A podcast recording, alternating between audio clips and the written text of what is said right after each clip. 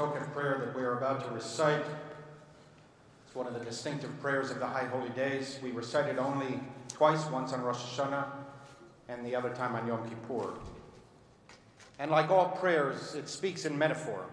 We are mortal, we are frail, people are born, they live, and they pass on. Some reach the ripeness of old age, others do not. Who by fire, who by water, who by war, and who by beast, who shall live in poverty, who in prosperity, who shall be humbled, and who exalted. We are on trial. That's the metaphor of the high holy days. God sits on the throne of justice. God is Dayan Ha'emet, the judge of truth, recording and recounting our deeds, inscribing judgments. As the Unetana prayer speaks of judgment, I would like to dedicate a few minutes of our time together to the life of Ruth Bader Ginsburg. Justice was her first name. Justice Ginsburg. Ginsburg. How fortunate to be able to devote one's entire professional life to the pursuit of justice. Tzedek, tzedek, tirdof, the Torah commands. Justice, justice shall you pursue. And the word justice is repeated for emphasis. It was a verse that Ruth Bader Ginsburg quoted many times. I never met Justice Ginsburg personally, but when she died on the eve of Rosh Hashanah, I felt personally bereft, as if a member of my family passed away. There are some human beings who fill such huge spaces in our lives that when they die, we can scarcely comprehend. God pours into these people some mysterious talent, some potent heavenly mixture. And all the rest of us simply stand in awe, basking in their reflected radiance. Her death should not have come as a surprise. She was in poor health for many years, and yet she survived challenge after challenge, illness after illness. She pulled through so many times that we almost forgot that she, like all of us, was mortal. That there would come a time that she would not prevail. And thus, we were shocked at receiving the news. She gave all she could. Every last drop of life's energy was entirely consumed. Nothing was left. She died on the bench. A good life, a life well lived, leaves a void. We feel this void today. We are in mourning. The Talmud tells of the death of Rabbi Safra. When he died, the rabbis of the academy did not rip their clothes as is custom for Jewish families in mourning. They said that they did not rend their garments because they were not Rabbi Safra's next of kin. Rend your garments anyway, the rabbis instructed. Because when a great teacher dies, all are next of kin. Every day, we consider their teachings and implement their judgments. Justice Ginsburg was such a formidable presence in the life of our country that many millions of Americans are in mourning today. It's not only that we worry about the direction of the country, it is that we felt in some way that Ruth Bader Ginsburg was our next of kin. We will consider her teachings and implement her judgments for decades to come. She was a daughter of our people who represented the best of us. She was a proud Jew. She often spoke about how Judaism's values, its sense of justice, formed and informed her. She wielded enormous influence in a quiet way. Every American girl, every American woman, and every American, man or woman, who cares about equality and dignity owes her eternal gratitude. She was ferocious in the pursuit of justice.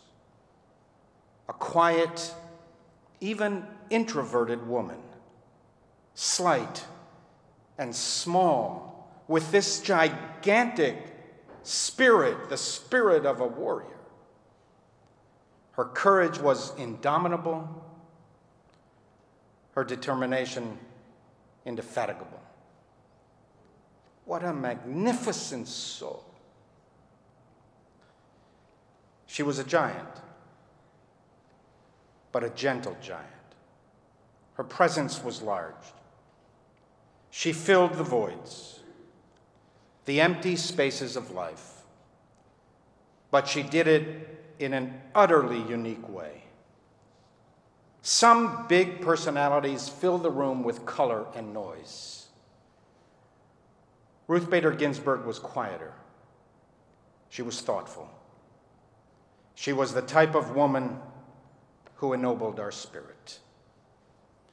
She taught us about fairness, dignity, and decency. She taught us how to pursue justice relentlessly. Never give up. Never give up.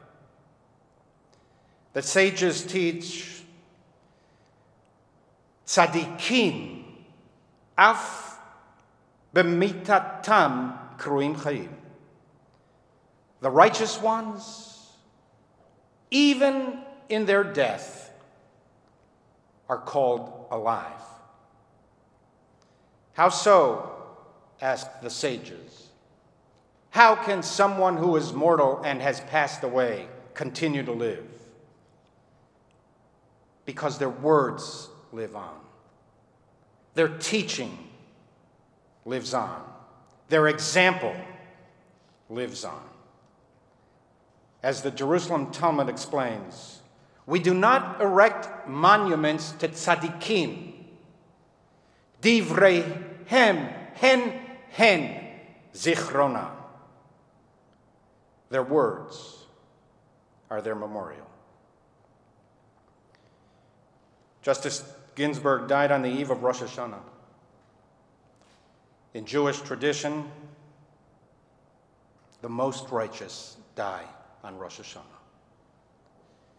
The final letter of the book of her life was written at the completion of the full additional year she was granted. God granted Ruth Bader Ginsburg every last possible moment between last Rosh Hashanah and this Rosh Hashanah, a full year, minus a couple of hours, in deference to the setting sun and the preparations to welcome the new year. There is a belief that when death occurs on the eve of a Jewish holiday, it is as if God Himself descends from the heavens to kiss us home. God has descended from the heavens and kissed Ruth Bader Ginsburg to her heavenly reward, welcoming home a good and faithful friend. I envisioned God greeting her with these words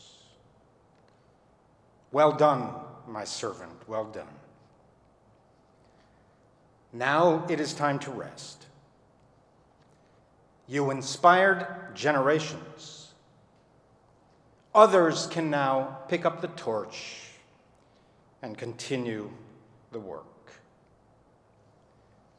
We who are still on earth recite the ancient words of gratitude from the book of Ruth. ויאמרו כל העם ייתן אדוני את האישה והשכר ותאמרנה הנשים ברוך אדוני. And all of the people said, May God bless Ruth, who has come into our house. And the women, especially, praised God for the gift of Ruth. Maya Angelou wrote When great souls die, after a period, peace blooms.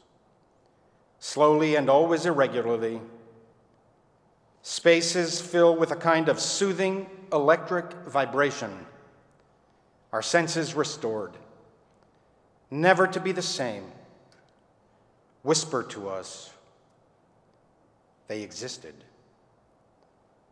They existed. We can be, be, and be better, for they existed. Ruth Bader Ginsburg's life was a blessing. America is a better place, and we are better people because she lived. May she rest in eternal peace under the sheltering wing of God's presence.